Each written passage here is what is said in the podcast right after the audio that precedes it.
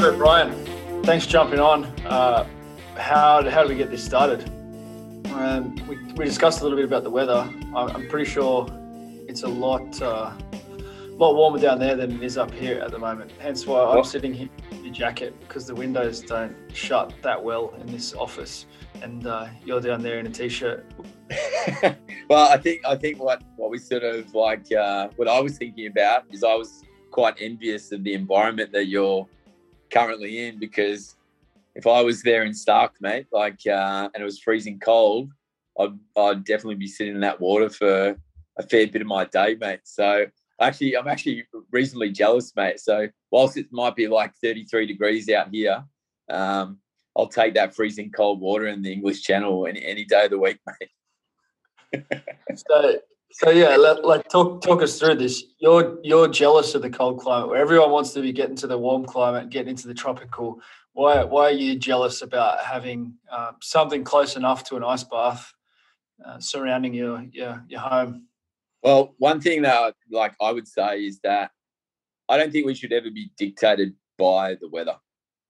Do you know what I mean? Like that's that's one thing I'd say for sure. Okay, like people like. Like their whole mood and their, and their and like their behavior is determined whether it's like sunny outside or like more for me. And you know me, I'm quite an analytical person. I'll be sitting there like analyzing that and going like, okay, so why is the person only happy when it's hot outside and it's sunny? And you know me personally, I'd probably say, well, that's some sort of serotonin issue, okay? And actually, they might want to, uh, you know, try to realign their biochemistry, and that would probably make them appreciate like colder weather. And so that's one thing I want to put out there. Okay, like we should, our mood and our behaviour should not be determined by the weather.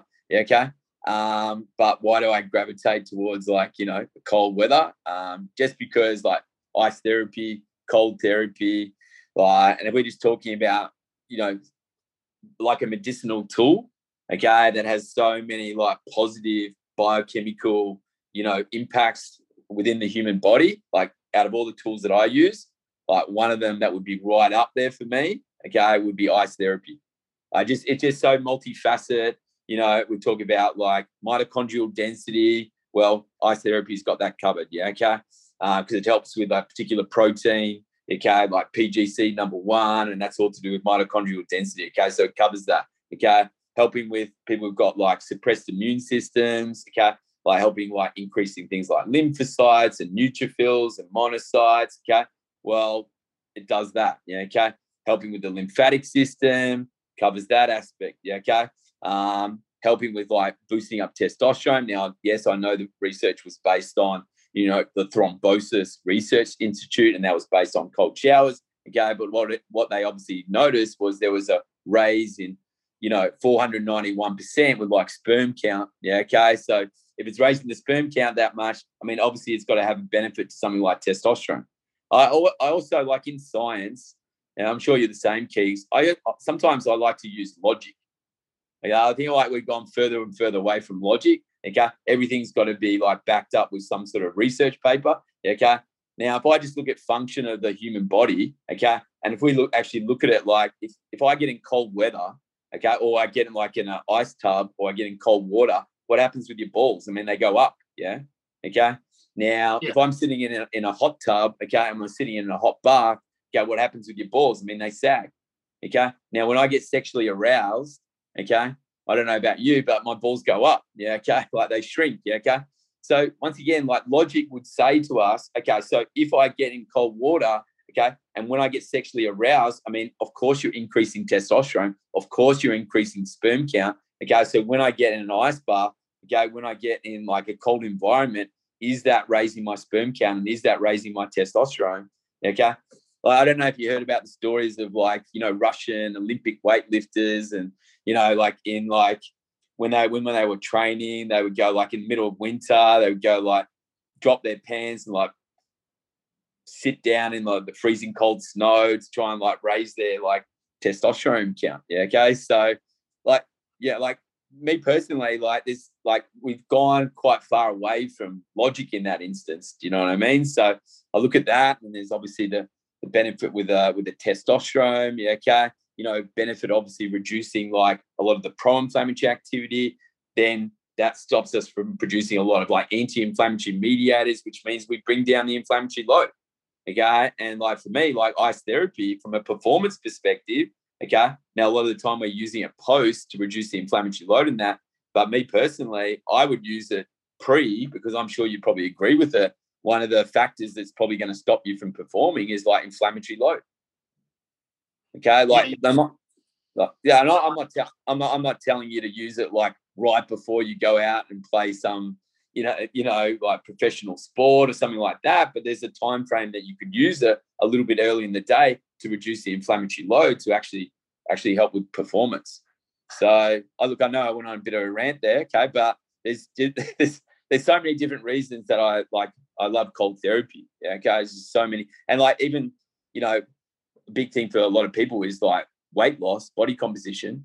Okay, like obviously one of the best things to increase B A T, brown adipose tissue, okay, is ice therapy. You increase a particular protein called U P C number one, uncoupling protein, okay? Now, uncoupling protein, they've actually shown in people who are obese, they have lower levels of U P C number one, okay? So they actually have lower levels of B A T, okay? And obviously B A T is higher in like mitochondria, okay? So it's higher in energy, okay? And so, you know, doing ice therapy is one of the best ways to increase U P C number one.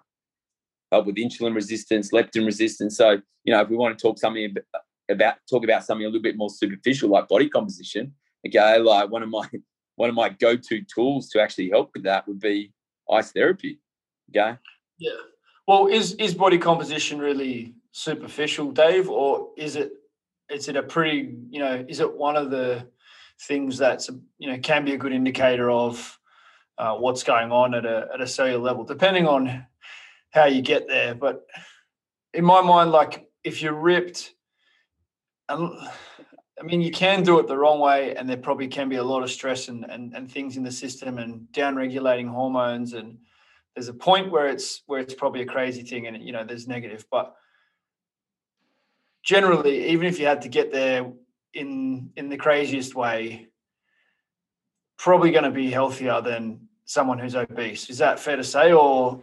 It's it's it's a bit of a funny hypothesis or hypothetical.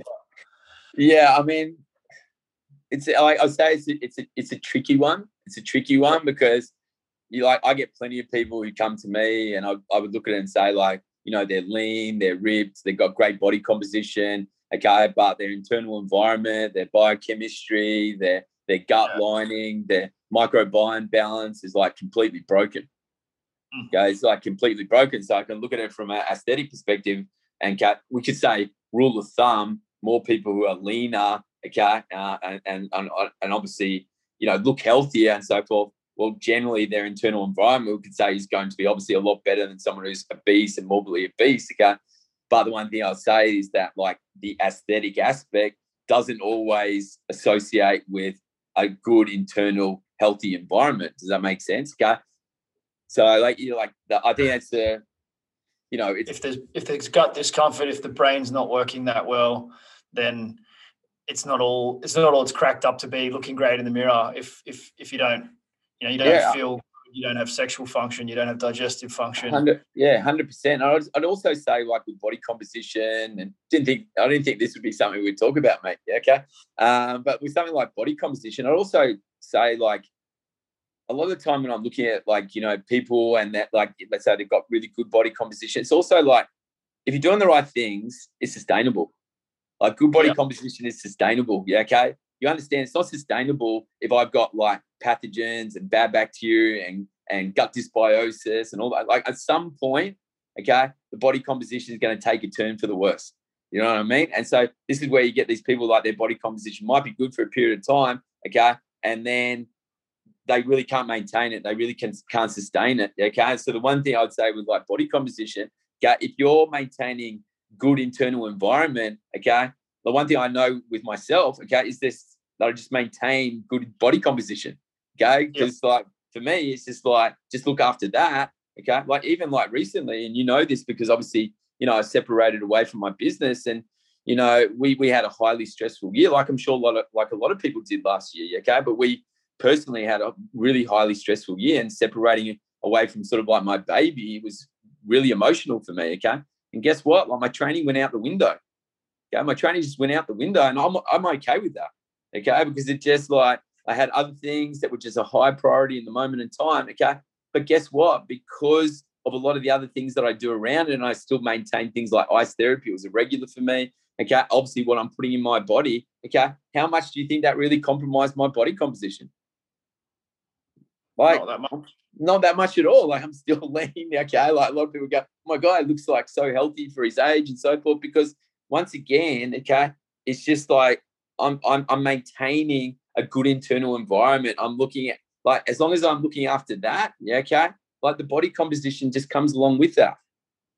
Yeah. Okay. Like when I like once again when I'm looking at a Keegs, okay, I'm looking at it, just go, you know what? This person, they just all, always maintain good body composition. Okay. And I would look at that and I go, I bet you if I started to look internally what's going on with that individual, I bet you most of the time, like their biochemistry, what's going on with their gut and so forth, for the for the for the majority of the time is pretty good. Yeah. What do you think is like default, you know, because a lot of people, as soon as you start to, like, a lot of people will be like, oh, that's too, you know, that's too lean. It's unhealthy to be really lean. Um, what do you think is like the default kind of range of, you know, our ancestors or or people who were thriving in the past, you know, not the ones that were starving for trying to steal a loaf of bread that ended up in Australia, you know, the, the convicts and whatnot. But what do you think is the de- the default, like from your understanding of the history and, you know, what the early explorers saw and that sort of stuff? Yeah, like in terms of like, is, like is the question around like what is like a, what is a healthy like body composition sort of? Uh, yeah, I just think it's so hard to to see it in the modern world because to me it looks like ninety-five percent of the population is overly fat, you know, like not obese or overweight, but thin on the outside, fat on the inside. Like I'd say ninety-five percent of the population is, you know, under-muscled and, and overly fat. And they would probably agree with that. Like there's a small percentage of society that is not in that category. And then as you say, like out of that other three to five percent, there are a bunch of them who don't, like they're using prescription drugs or their guts aren't working or they take a lot of drugs or, you know, uh, recreational drugs or whatever for, for other reasons and, and whatnot. Like it comes down to a pretty small percentage when you do that. But so that that's why like I like looking at the historical stuff, um, you know, the Weston A. Price and, and what the early explorers saw and things like that, because it's like, it's almost like the current data is all junk because we live in, you know, we live in this zoo, we live in this crazy built-up environment that's so foreign to humans. As much like there's so much good stuff as well, like we're chatting across the world. It's not all bad, but as far as health and just what environments humans thrive in, like we've we've messed with that stuff pretty badly. So yeah, that's where I guess I'm asking, like stripping it back, like what what what would we have looked like, you know, um, or what is the optimal now for that few percent yeah. who actually themselves a human environment, you know? Yeah, look, it's look, it's a great question. Uh, like, and I also think like a, a good point to, to to get across is that I think what we've what we also find acceptable from that perspective, okay, is just always like increasing. Okay, like like so for instance, we might have said like the acceptable sort of body fat percentage for, you know, a male was, was probably around like ten percent. Okay, like ten percent body fat, but As, as we know, because the po- the population's got unhealthier over time, okay, and then we just base it on the averages, and then we go, well, okay, so, you know, we're seeing that twenty percent is the average, and yes, that might well be the average, okay, but all of a sudden now we've taken it from ten percent to twenty percent, okay? So I, w- I would say, like, what we're setting as the acceptable is just, like, increasing all the time. Uh, and that and that, and that that's not just for men, that's also for women. Do you know what I mean? Like, because like, I, I think that acceptable sort of percentage is also increasing, okay? And the one thing I know, like, just, like, looking after someone's internal environment and making sure that you do have, like, better gut lining structure, you have better microbiome diversity, okay? Like, the the the internal biochemistry, like, is operating a lot better, making sure you have the right, like, micronutrient support and macronutrient support and so forth. Like, I actually say that your body composition, okay, and that would that may have been, you know, closer to what would it what it would have been like when we were living in that environment, okay, because obviously the, you know, exposed to less pollutants and chemicals, like Like the obviously the allostatic load and the stress load was a lot less. Okay, and obviously the you know the especially the soil, because I think the soil is such a big factor here. Okay, uh, you know, and the nutrient density of the soil and the microbiome diversity of the soil and so forth in terms of what we were getting exposed to. Okay, was just so better back then. Okay, that would that have have had a, like a better uh, you know uh, reaction to like things like body composition and less inflammatory load. Because one one point that I would get across here, Keys, okay, when we talk about like your adipocytes or your adipose cells, okay, or your or your fat cells, okay, so we can talk about what they always talk about, like because obviously you've got receptors on your fat cells for epinephrine, norepinephrine, like stress hormones, okay, and we can talk about things like glucagon and insulin, so blood sugar, and I would say, I'm sure you would agree with it, they're the things that get talked about all the time. Okay, regulate the blood glucose, and then influence stress hormones, okay? But if I take, you know, those those adipocytes and those fat cells, okay, I've also got receptors for estrogen, okay, on those fat cells. I've also got receptors for pro-inflammatory proteins on those fat cells, interleukin six and T N F alpha. I've also got receptors for gut hormones on those fat cells, okay? I've also got receptors for thyroid hormones, T S H, okay, T three, T four on those fat cells, yeah, okay? So the point that I'm getting across, okay, is if we've got if we've got more of these factors, like poor gut health, okay, exposure, to, like the inflammatory load is higher, yeah, okay, things that are dysregulating my estrogen, okay, is there going to be more things playing on those adipose cells and those adipocytes, okay? And so how many things are playing like an influence on things like fat mobilization and body composition? Just, just like, and if we compare that back to like ancestral days and so forth, okay, would we have had that same, that similar sort of load? Does that make sense? Yeah, okay. And so that's what I say to people is just like, it's not as simple as just like, oh, okay, I'll just like, I'll, I'll just do something to regulate their blood glucose and I'll just like raise their stress hormones and they're just going to be more efficient at fat mobilization and fat burn. Okay, like, no, because I've got to influence so many other things, okay, to actually help that per- person be more efficient from that perspective, okay? So to answer your question, okay, would we have been more efficient back in those days when we just didn't have so many things that were influencing so many factors of like our adipose cells and adipocytes? Yep. Yeah, you mentioned toxicity there as well, Dave. Like this is another one that uh, is kind of like a, a trigger point or, you know, most people in the fat loss research, especially in the fitness space, they'll sort of tell you, you know, you might get the idea that it's woo-woo to talk about toxins increasing fat loss. You know, when everyone wants it's people, you know, the, the, the dominant paradigm is calories in, calories out, or, you know, macros, and, you know, you must create a calorie, caloric deficit. So simplifying it down to the stupid um, is, is kind of an, an issue with this. Like, what is the what is the mechanism that toxicity would influence fat loss? Yeah, like if like try to make it like as simple as like simple as simple to understand. Yeah, okay. Like like obviously when we're dealing with like plastics and heavy metals, okay, like we're dealing with like, you know, xeno like xenoestrogens. Okay. And so like like it comes back to what I was talking about with those adipocytes, yeah, okay. And and so obviously mimicking estrogen. Yeah, okay. And if like if we're talking about these xenoestrogens and then they're mimicking estrogen, and then I've got receptors for estrogen on my on my fat cells, okay, is it fair to say that potentially like these plastics and these heavy metals and these the, these these chemicals are going to have some influence on my adipocytes and my adipose cells? Okay, like so it's a contributing factor. Does that make sense? Yeah, okay. Um, but you know, I'm not, because everyone focuses and say, well, we have the capacity to clear the plastics and the heavy metals, yeah, okay, and and yes, we do. Okay, but it's just not, it's not that straightforward as well, yeah, okay? Because I would actually uh, pose like a, a, a big problem for a lot of people, okay? And, you know, some people can have some underlying like gene mutation, not necessarily going to go too far down that realms, but they might have like underlying things like methylation issues, okay? The M T H F R gene defect, there's like fifty different variants of that gene, yeah, okay? Um, so it's a complex metabolic process, yeah, okay? thirty percent of white Caucasian people carry some variant of that gene mutation, okay? And that means they've got sluggish detoxification pathways and so so their ability to clear certain things like heavy metals and so forth, can be compromised to a certain extent. Does that make sense? Okay. And then there's other gene mutations, okay, like glutathione gene mutations, okay. And once again, that, that leaves you more pr- prone to things like oxidative stress and so forth, okay.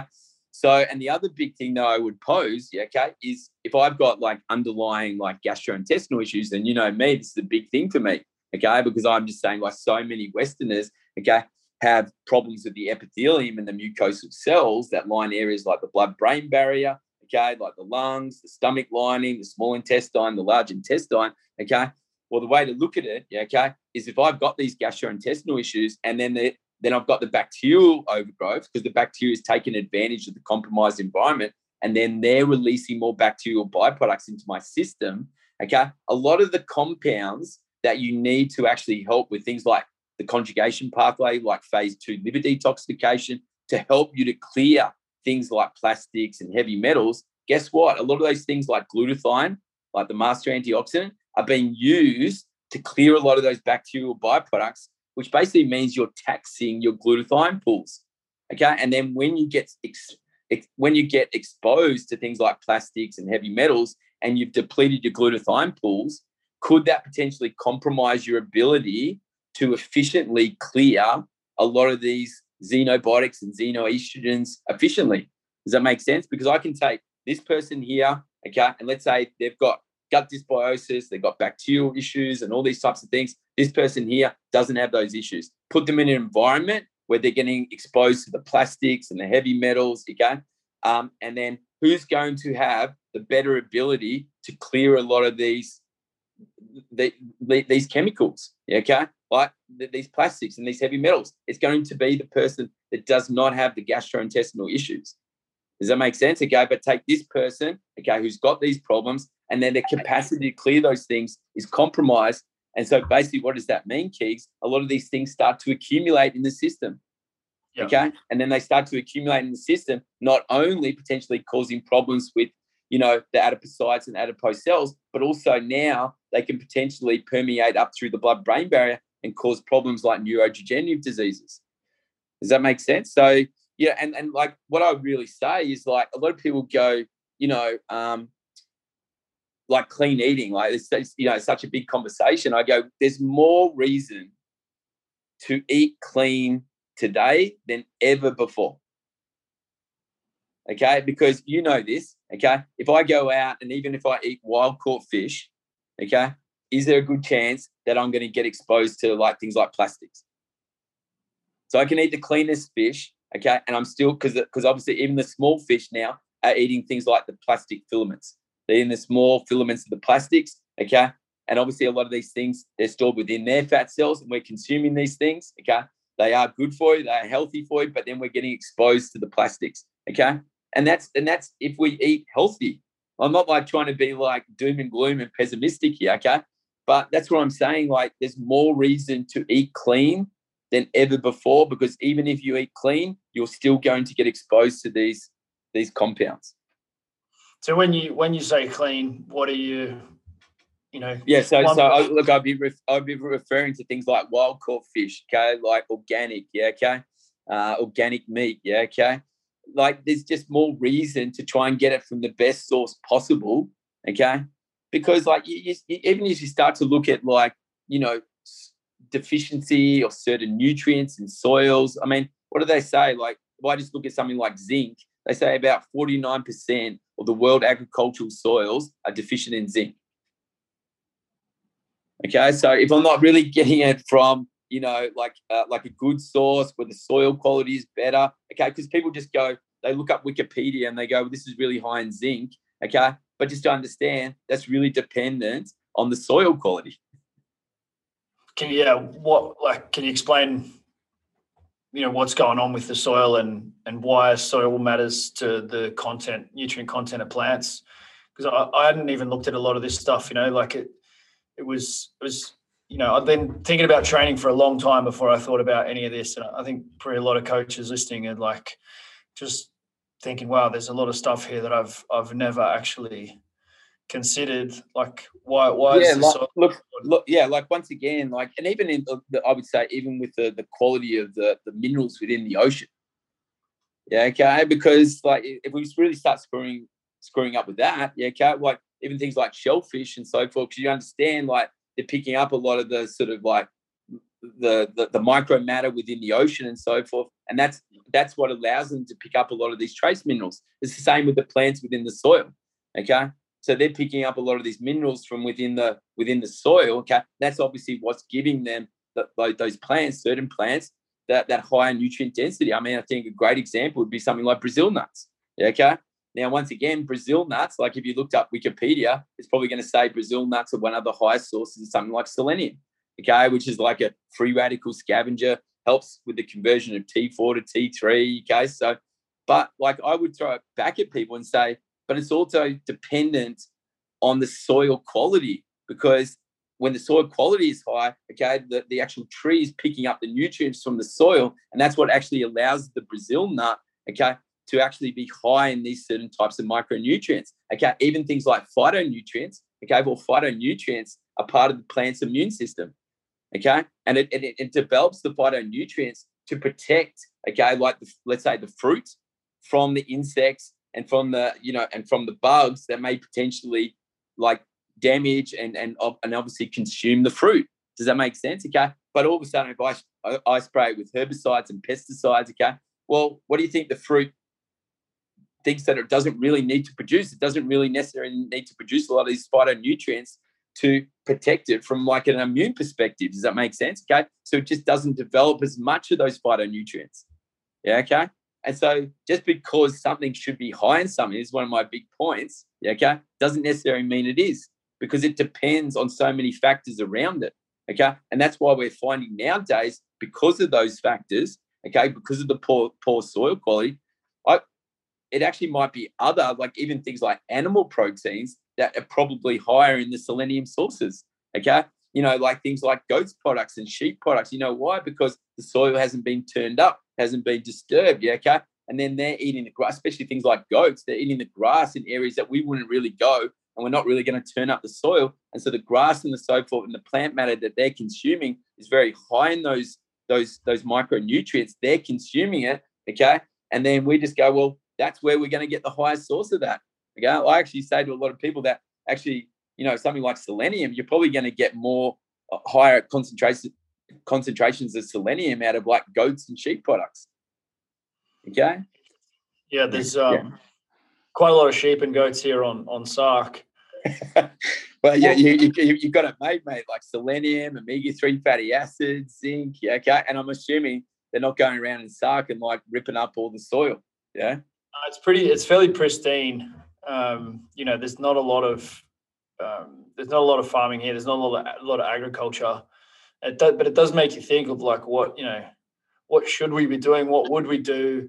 You know, if if we really wanted to help humans to thrive, you know, what would we do with the with the food supply? And you know, you get back to those questions of like um, sustainability, and you know, how many people can actually have access to meat. Um, you know, based I, on a growing global population. Can I can I just talk about something that like like I'm really passionate about? I'm sure you may resonate with with this. Yeah, okay. Like, because I think it's it's it's like I don't tend to heavily get into the ethical debates and all these types of things, because the angle that I really love to come at, okay, is the number one goal I think we really need to achieve first is we need to get people thriving. Yeah. Okay, it's very, very like it's very, very hard to get people to make good decisions about the environment. Okay, sustainability. Okay, like like like how how do we solve these problems? Okay, well, I think we need to start with the individual. We need to start with the individual, because I'm telling you, if you've got bad gut health, okay, that's affecting your neurotransmitters. It's affecting your Your, your neurological frame of mind. And guess what? You, like, you're not going to be necessarily bothered because you feel so bad. You've got no energy. You've got no libido. You've got fertility issues. Okay, do you think you're really going to be, like, the highest priority for that individual is going to be, like, how do we actually make the world a better place? How do we make things more sustainable? How do we, you know, how do we maximize food production? Okay, I just think that that for a lot of people because they're feeling so ordinary and they're sick, okay, and they're not feeling well. I wouldn't imagine that's one of the number one priorities in their in their mind. Yeah, there's too much immediate stress and distraction. Like even you know, the the physiological, you know, what we're talking about with food and health. Then you've also got all the psychological stress and financial stress. You know, the way people feel negatively about you know about their bodies and about you know their so many different aspects of life. Then you know how can you how can you really create the space to think about these these bigger things? You know, people are just, I just I just want to get through the day. I just want to, you know, make sure my my my family has food on the table, et cetera. Like it's a it's a yeah.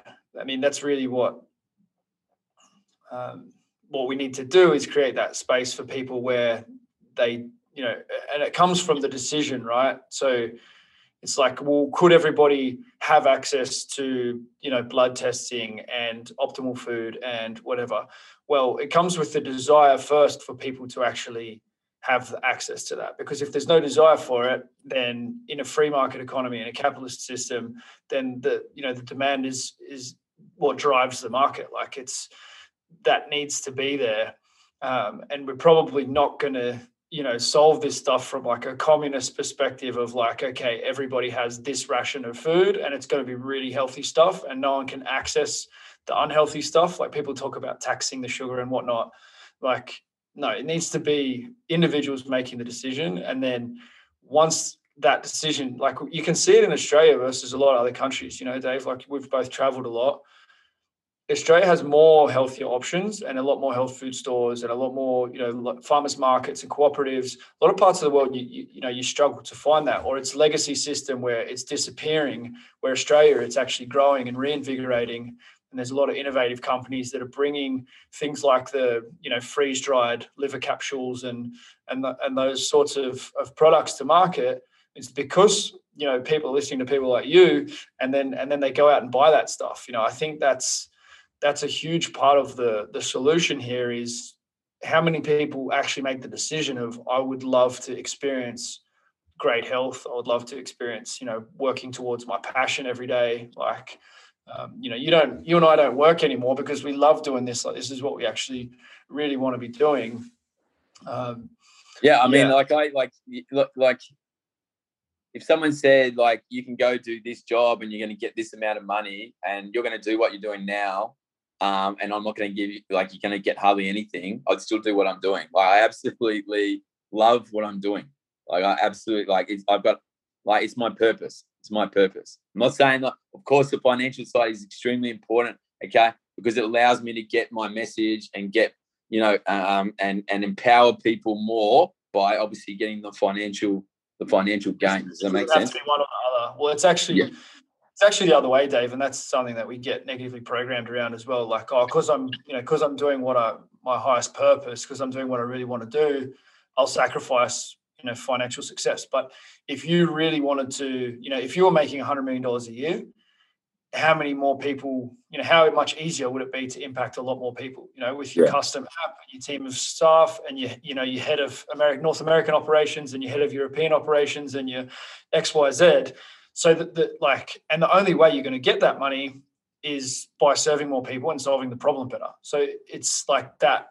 That programming around money, I think for a lot of coaches and a lot of people who are passionate about humans and health and that sort of thing, like it's worth revisiting also, like, okay, well, I probably should actually, you know, what would I do if I could generate some wealth here, or how do I partner with people who are more money conscious and entrepreneurial? Um, you know, I know you've had, you know, you've had a big experience with that, um, you know, where you made that partnership, and all partnerships come to an end at some stage, whether, you know, one of the people die or, you know, you make the decision to go in a different direction. But, you know, the, the fi- the financial side is like the energy and the fuel, you know, and yeah, it's for sure important for yeah. people to actually identify, you know, money as energy as well as food as energy to fuel these, you know, these projects and, and actually having the, you know, the positive impact that we, that we want to have, just giving other people exposure to these ideas. Like there's so much you've said already today, Dave, like if people go back, you know, if you go back and listen to what, what Dave said there and, and actually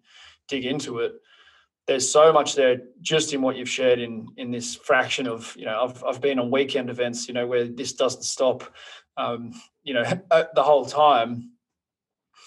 But the decision of like, okay, yeah, I really want to, you know, I want to know this stuff as much as I can. I want to use it as well as I can, go as deep as I can. Like, when did you actually decide like, okay, this is what, this is going to be my profession, as well as like, um, you know, you had to work on some stuff for yourself and then it actually has become your, what you do, right?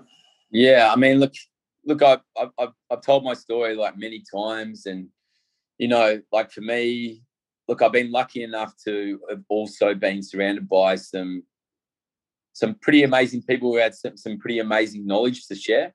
Okay. And, I, and I'm sure you probably agree with me on this, Keys. Like a lot of the people that really shifted my mindset and my way of thinking in terms of how to help people and so forth. Like, I didn't necessarily get a certificate or a degree from those those particular courses and those particular interactions. Okay, but those people that I went and learned from, like privately, did mentoring with. Okay, like these people really opened my mind to actually how little I knew. Okay, and like, you know, a, a mentor that we both shared, okay, like Charles Poliquin, okay, you know, love him or hate him, yeah, okay, but I say this all the time, like what Charles gave to me, I'm never going to be able to repay. I'm never going to be able to repay because when I did my first biosignature with Charles, okay, when I did that, okay, five days, I literally got, I took a entire notebook of notes, yeah, okay, I've still got it Uh, today is a little bit like uh, like a trophy, okay? Like I just filled it up with notes. And in that moment with Charles, okay, I realized that I knew nothing. I realized I knew nothing. And then basically I realized I needed to get better. Okay. And so I'm not talking about the information he gave me, but he gave me the motivation to be better. And from that point on, I remember I actually had, you know, ten minutes with Charles where I sat down and I, I like I had this concept of like, you know, holistic health and like getting this out to the masses, you know, something that didn't really focus on a monotherapy and encompasses like a whole heap of different modalities and ideologies. And that turned out into a reality in, in, in like the, the facility, like Fifth Element set up. Yeah, okay. That, but really when I sat down with him for that ten minutes, yeah, okay. And I was just getting bombarded with all this information over those five days. And I asked him, I go, like, what do you think I need to focus on? To like, this is the concept I've got. And he said, this is a great concept. He goes, but everything, it like everything you're learning here from me now means nothing if you're not prepared to go away, okay, and research it to the nth degree beyond anything that anyone else is willing to do. Okay. And like to me, that those words ring in my ear today. Okay, because it's exactly what I did. It's exactly what I did. I went away and I researched gut health and the internal environment of the body to nauseating extent. Okay, to the extent where, you know, when I speak to people, they go, oh my God, like this is complete overload. But I, I just, I just realized for me to really help people, I really needed to understand how the, the human body functioned way better than I did when I first encountered Charles Poliquin. Okay, so that was like a real, real shift for me. And then I would say the other thing that was just a huge shift for me was my own failing health. And you know what? It actually probably comes back to what you said right at the start. And, you know, like you, aesthetically, you would have looked at me. I had a six-pack and, you know, I, you know, I, I looked healthy and I was dying on the inside. Okay. Like I was dying on the inside and, you know, without going too deep into this scenario, because you've like, you've heard this before. Okay. But basically, you know, whether you want to say I reached like adrenal exhaustion, okay, or H P A dysfunction or whatever you want to label it as. Okay. Basically I just pushed my body to the brink. Okay. And it was just a combination of like too much allostatic load. So, you know, physiological stress and emotional stress and all these things piled up on top of each other, okay? And then unfortunately, that stress really deteriorated the internal environment of my gut. Okay. When it, when it deteriorated the internal environment of my gut, you know, even though I was like eating healthy food, and like that completely changed how I even interact with healthy food. Yeah. Okay. And then basically I would say that was the catalyst for me to basically say, you know what? I'm not an example of what I'm preaching. And and from that point on, okay, I just, I actually healed myself. Okay. I dived even deeper into like the, the solutions to how we really rectify these problems. Okay. Um, and that's what led me to go down the path of looking at things like blood markers, gut health. Okay.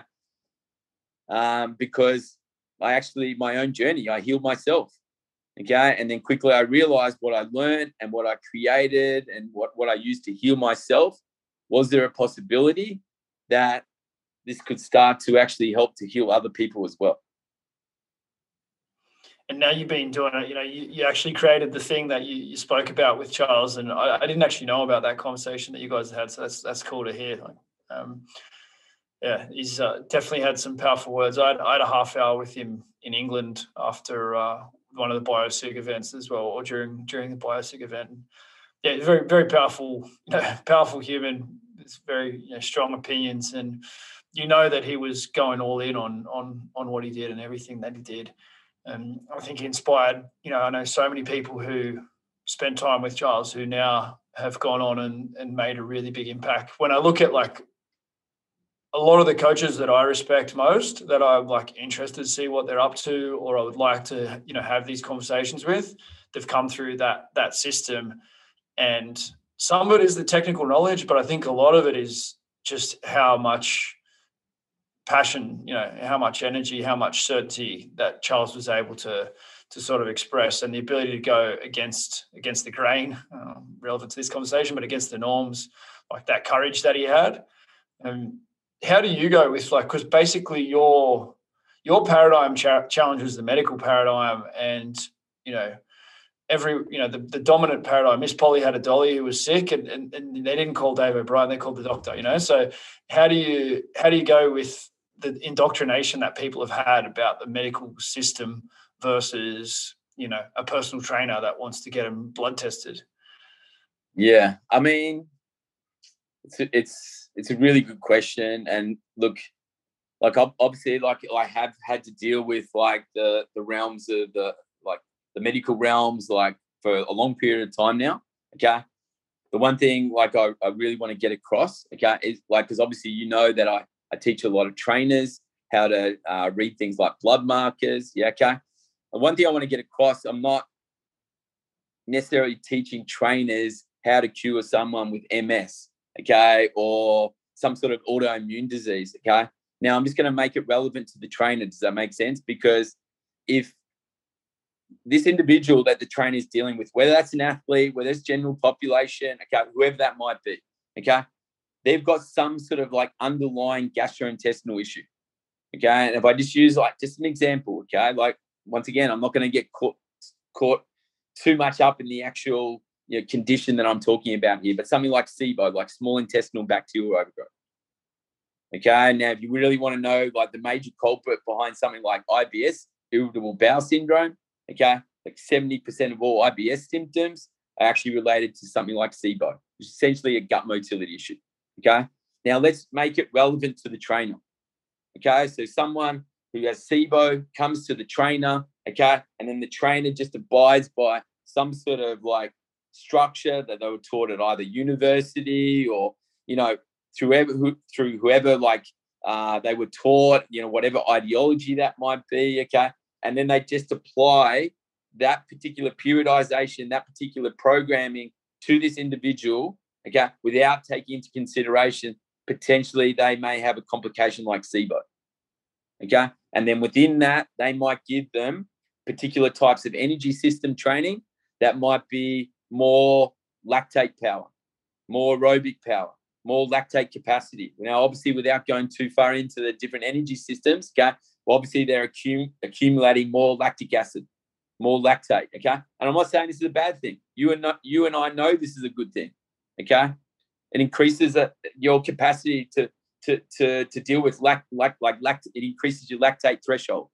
Okay. Now, obviously, accumulating more lactate also helps with things like helps with the secretion of growth hormone from the anterior pituitary gland. Okay, so, so I'm not taking away from the benefit.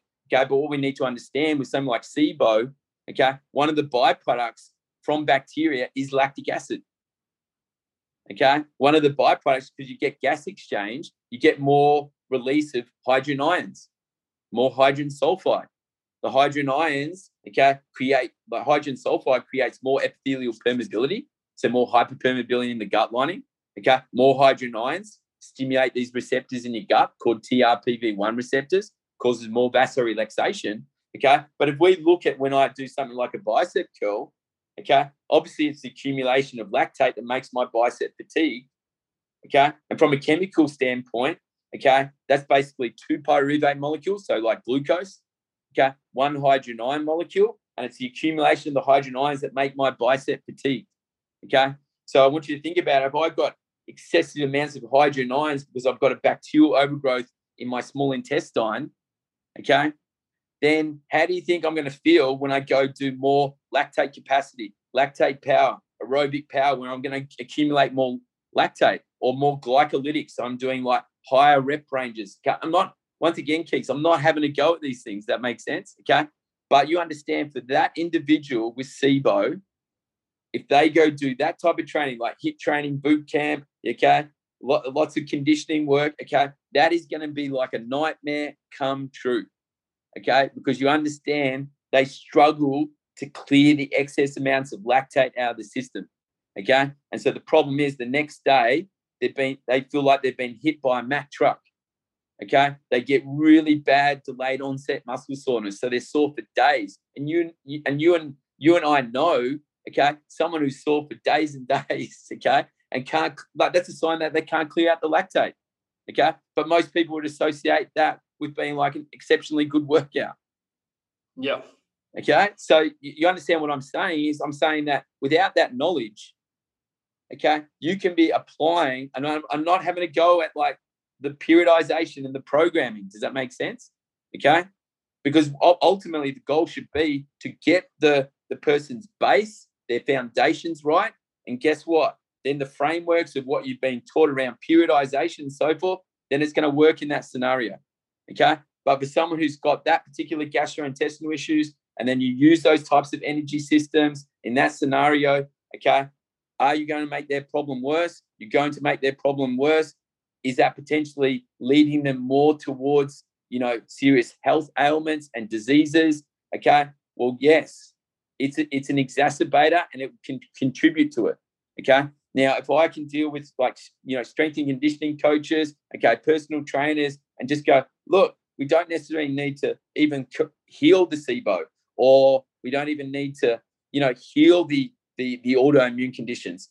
But at least if we can identify that that's a problem, okay, now from a periodization perspective, can I use, go, well, this energy system is actually going to be better for them, like creatine phosphate, a lactic power, a lactic capacity, okay? They have a better ability to recover, repair from that, okay? So more like strength, maybe I'll keep the rep ranges in functional hypertrophy, and that would be my top end that I'm going to keep the volume, okay, and more oxidation, because if I use more oxidation, like steady state, okay, then providing more oxygen is going to help me to clear the excess amounts of lactate.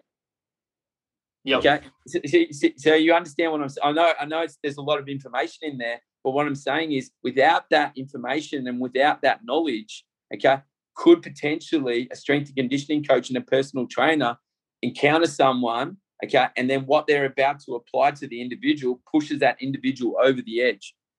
Yeah, yeah, I think it's a really important point that, that you're making, Dave, like whether we're talking about professional athletes or we're talking about, you know, everyday Joes, we know that a lot of people really struggle with motivation to train and, and getting back consistently for, for sessions, et cetera. If we look at, you know, what could be going on underlying that, like what can we actually change about the brain neurochemistry, or about, you know, as you talk about, like the ability to deal with lactate, et cetera, then we can we can have better results. We can have higher compliance. We can have better adaptation to training. And it's not a question of do you train or do you, you know, not train. We know that bed rest is not going to be the solution for anyone, anytime, really, you know. Um, So it's like, which which ways can we train people that are going to have the most impact? So what you're saying there is training more maximal strength or lower rep range stuff is actually going to be better tolerated and help some people with underlying health issues to get their results faster than the, the interval training that is like, you know, all, all those brands that you mentioned, like they're kind of the dominant, the biggest brands that people think they need to do, um, you know, for fat loss. But with the underlying issues, if people are getting massively sore, uh, if they're not able to, to recover from them, then, you know, actually, you know, they sh- the other methods would be much more effective in terms of getting the result that they that they really want. Well, one hundred percent, Kicks. And the, and, the, and the big thing to say is that, like, if that's actually exacerbating the bacterial issue, okay, and then the bacteria is just releasing more bacterial byproducts into the system, okay, then that's just adding to the inflammatory load. Yeah. Okay, and, like, once again, it goes goes back to what we talked about right at the start. And I said, like, one of the, the biggest, you know, limiting factors for performance would be inflammation. Or like too much inflammatory load. Does that make sense? Yeah, okay. And so once again, okay, that one, I'm not having to go at the, the energy system and so forth, but by applying that, okay, it's creating more inflammation, okay? There's excessive amounts of hydrogen ions, and you are having those chemical reactions that I'm talking about. You are potentially creating more epithelial permeability. You are potentially creating more vasorelaxation in the gut, like gastric dumping, okay? You know, the person's, you, you, that, that, you know, they're going to be more fatigued. They're more lethargic. They're more tired. Yeah, okay? And then, once again, if they've got something like SIBO, then there can be excessive excessive amounts of histamine, okay? And excessive amounts of histamine also makes your gut more permeable. And then the, and then further down the line, that could lead to things like histamine intolerance, okay? And then when you've got histamine intolerance, okay, I'm telling you, you're going to have no energy, you're lethargic, you're tired, okay? And then the histamine can't play on the, that, like, for example, like the H two receptors in the parotid cells in your stomach lining, okay? And when that, when that, when it binds with the receptors, it helps with the release of things like gastric acid, hydrochloric acid, intrinsic factor, okay? So we're talking about stomach acid, okay? So then your ability to interact with things like protein, like protein synthesis. So then you start to have protein maldigestion, protein malabsorption, okay? You know, you have problems separating the The, the lipids from the from the protein. You have problems separating the B twelve from the protein, okay? Um, and then, and also, like, you look at it, like hydrochloric acid is antimicrobial in the stomach lining, okay? So it stops the proliferation, okay, or things like Helicobacter, okay? So these people get, like, H. pylori overgrowth. The only reason I'm sort of bringing this up, you can see, like, this, like, like it's like the domino effect, isn't it? Okay? So you anyone... Push out, Anyone, anyone who gets a calorie-restricted diet, if, if you don't let someone eat, they're gonna lose. They're gonna lose fat. You know, like if if you make someone do ten hours of hard labor, or you know, you you, you expose them to massive amounts of, of training volume, then they're gonna have a change in body composition. But the reason, you know, why people struggle so much with compliance, why they're not getting the result that they really want, why it's not sustainable, can come back to other issues that are just not going to be addressed. You know, it's it's all sexy and well and good to say flexible dieting and, you know, have have your weekends and, and have your body too, et cetera. But if if there's clearly other stuff going on and, and the recovery is not there and the mind is not, you know, where where where you want it to be, um, then there are all these other factors that are going to interact with training. And if it seems like you're, you know, what you're getting across, Dave, is like if coaches just understand and have the tools to be able to evaluate what's going on with the underlying physiology, then they would get better compliance and they would get better results, which, you know, the, the challenge for a lot of coaches is, well, I just, I'm not making enough money to, to support myself. I don't, you know, I can't afford these new courses in education because I'm, I'm not making any money. If it comes back to these base, you know, needs of what trainers want, If you if if if you get that underlying physiology sorted, or even just match their training to their current physiology without even trying to to really uh, change it too much, you're more than likely going to see them make some shifts in not you know not snacking on you know, stuff that's going to cause these issues, or, you know, getting to bed a bit earlier, or all these other things that are going to help the underlying physiology. If you can just get them off to a good start and, and make the training match their physiology, then, you know, we might be able to go on that longer journey that we really want to take people on, where they become passionate about their own health and they actually, you know, they value their health um, more so than just that superficial, you know, do I look good? You know, can I lift a heavy weight? Uh, yeah, like one hundred percent. Because, like, once again, it, it comes down to, Keegs, like, if they have those underlying problems and then you apply things that contribute to that stress load, you and I know it's only a matter of time, okay, until that client, obviously, potentially something bad happens, yeah, okay, or that client just drops off, okay, yeah. Because they just can't deal with the fact that they're lethargic and they're tired and they're exhausted all the time, okay? There's only so much the person will be able to tolerate that for. Yeah. Okay? Yeah. And I um, both experienced that a bunch as well. I think that's good to to mention. Like, I, I also went through adrenal fatigue stuff and had a lot of gut issues after my years in, in Latin America, you know, living on tortillas and beans. Didn't didn't work very well for for my gut, um, and I had times where I really couldn't tolerate training, uh, you know, much at all either. And I didn't understand what was going on, and, you know, going through biosignature helped, but I, you know, there were a lot of gaps potentially in the biosignature system as well.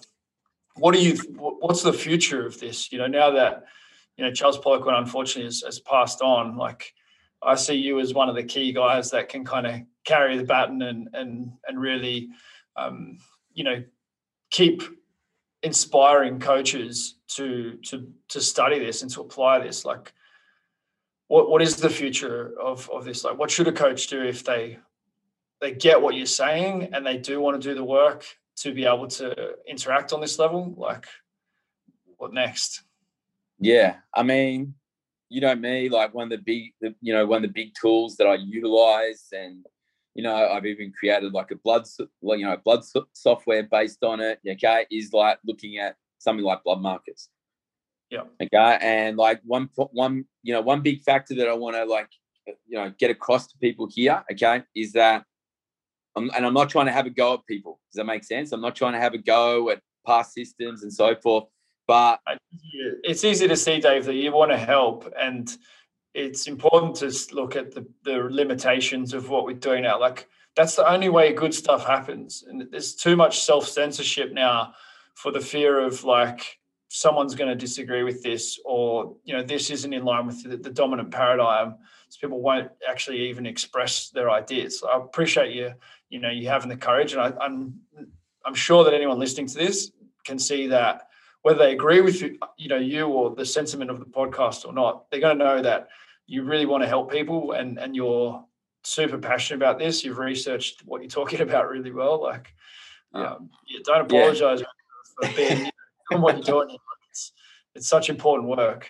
Yeah. I mean, and look, look, there's one thing that, you know, in the current mod- model of how we look at something like blood markers, we've spoken about this like many times, okay, is that, How we're, how we're looking at blood markers, okay, is we're looking at very linear, okay? And I'll just say it's like really black and white. So what I mean by this, if we looked at a particular blood marker, and just as an example, we looked at something like hemoglobin, which is to do with like your red blood cells, okay? How we're looking at these blood markers is we're basically going, well, this is low, okay? So what can I do to boost up your hemoglobin? The issue that I have with that is you understand that the hemoglobin is low, and that is a symptom of a bigger problem. It's a symptom. Now, I'm not in it.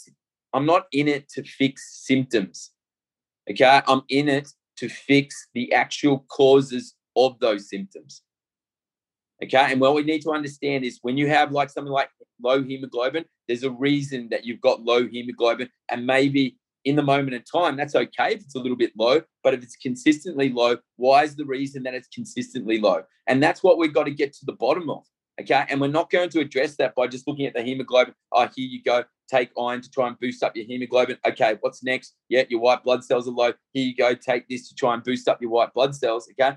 Like when I look at people's blood markers, I go, okay, so this is low, this is high, this is high, this is low, and I look at the past trends, I don't want to just look at what's going on in that moment in time, okay? I want to look at what's been happening over the last five years, okay? Because the trend's going to tell me what the problem is, okay? Because the way to look at it, healthy bloods, they will ebb and flow, okay?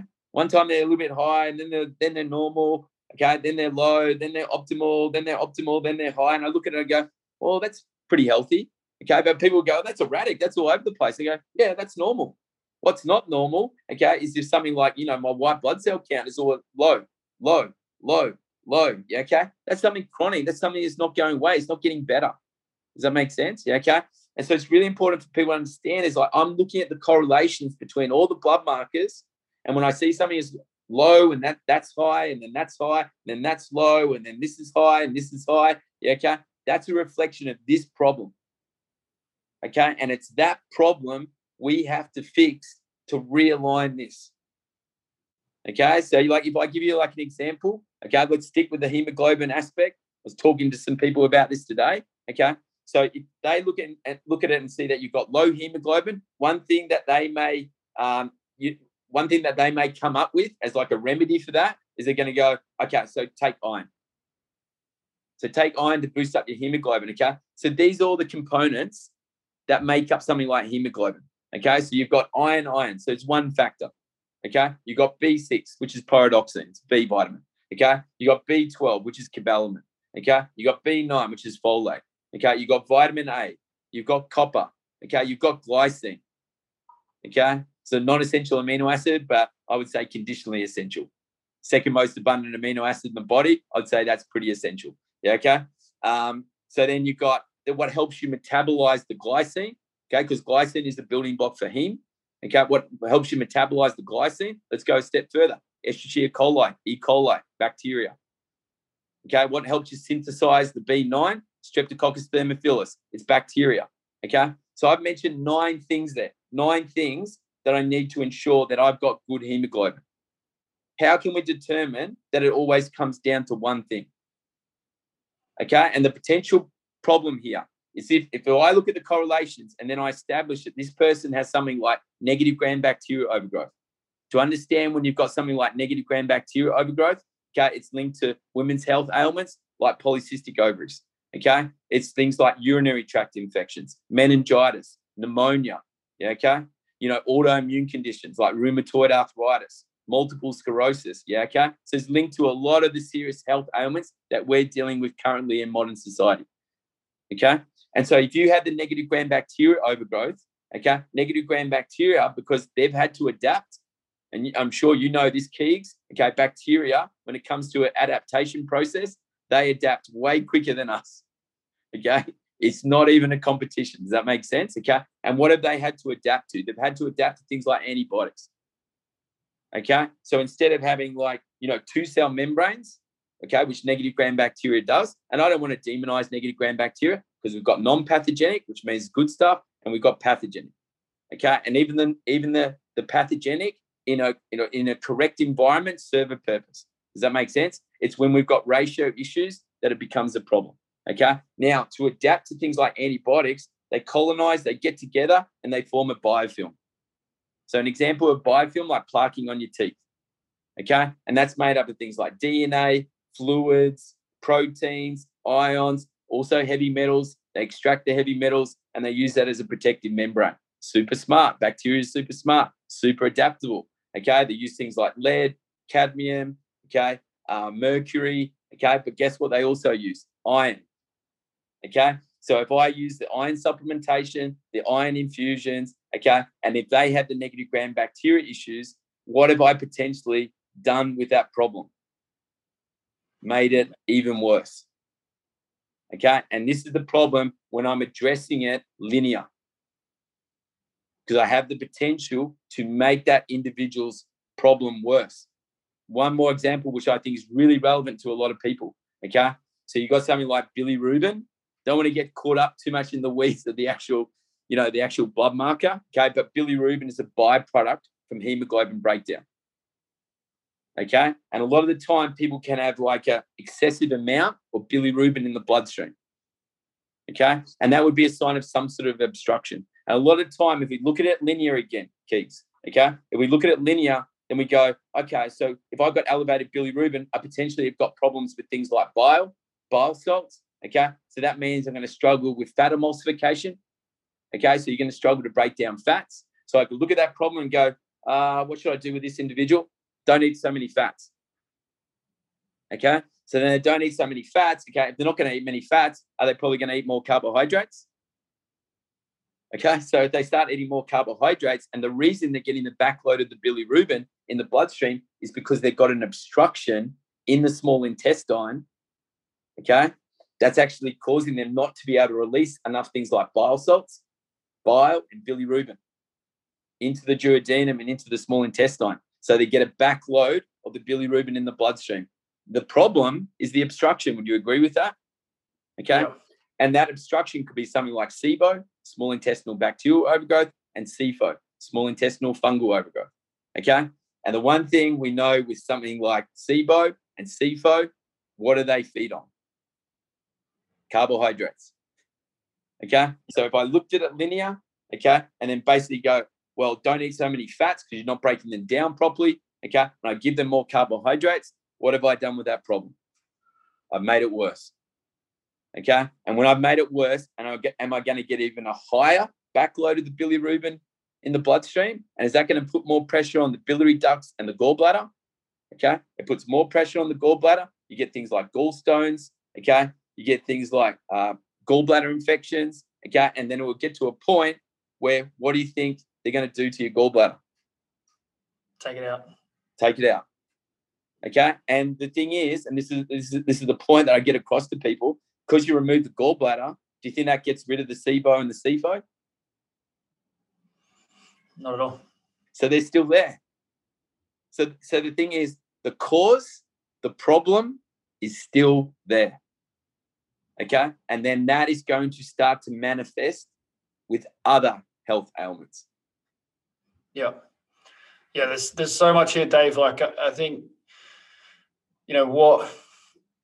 You know, what I'm hearing is that if you really want to get the best results as a coach and you want to be able to, you know, have more more tools for for keeping people in the game with you, for helping them go on a lifelong journey towards, you know, optimal performance, then there is there are more factors uh, to consider. And even just having this, you know, knowledge and perspective, it really throws out the idea of, you know, if it fits your macros, it's fine. Or, you know, as long as you get in a calorie deficit, everything's everything's going to be fine. Like, yes, that makes sense to get someone on stage, but the majority of humanity is not interested in getting on stage. What they want to do is is live a great life. They want energy. They want to, you know, they want to train well, feel proud of themselves, and feel, you know, empowered in their bodies.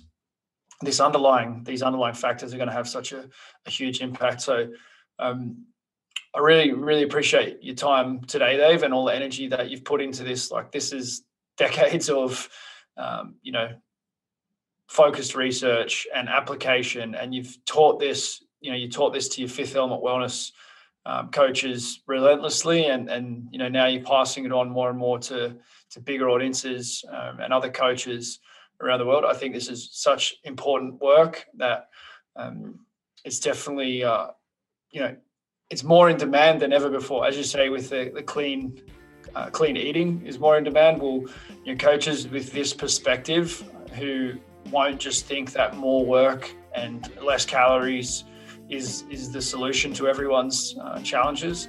Like, this perspective needs to needs to grow, and and um, yeah, I'm excited to see, you know, your, your blood uh, marker software continue to, to sort of grow and get out to more people. Um, Yeah, thank you. Thank you so much for your time today. Thank you for all the work that you're that you're doing, and uh, look forward to, you know, continuing this this journey with you and, and following uh, your your learnings, teachings.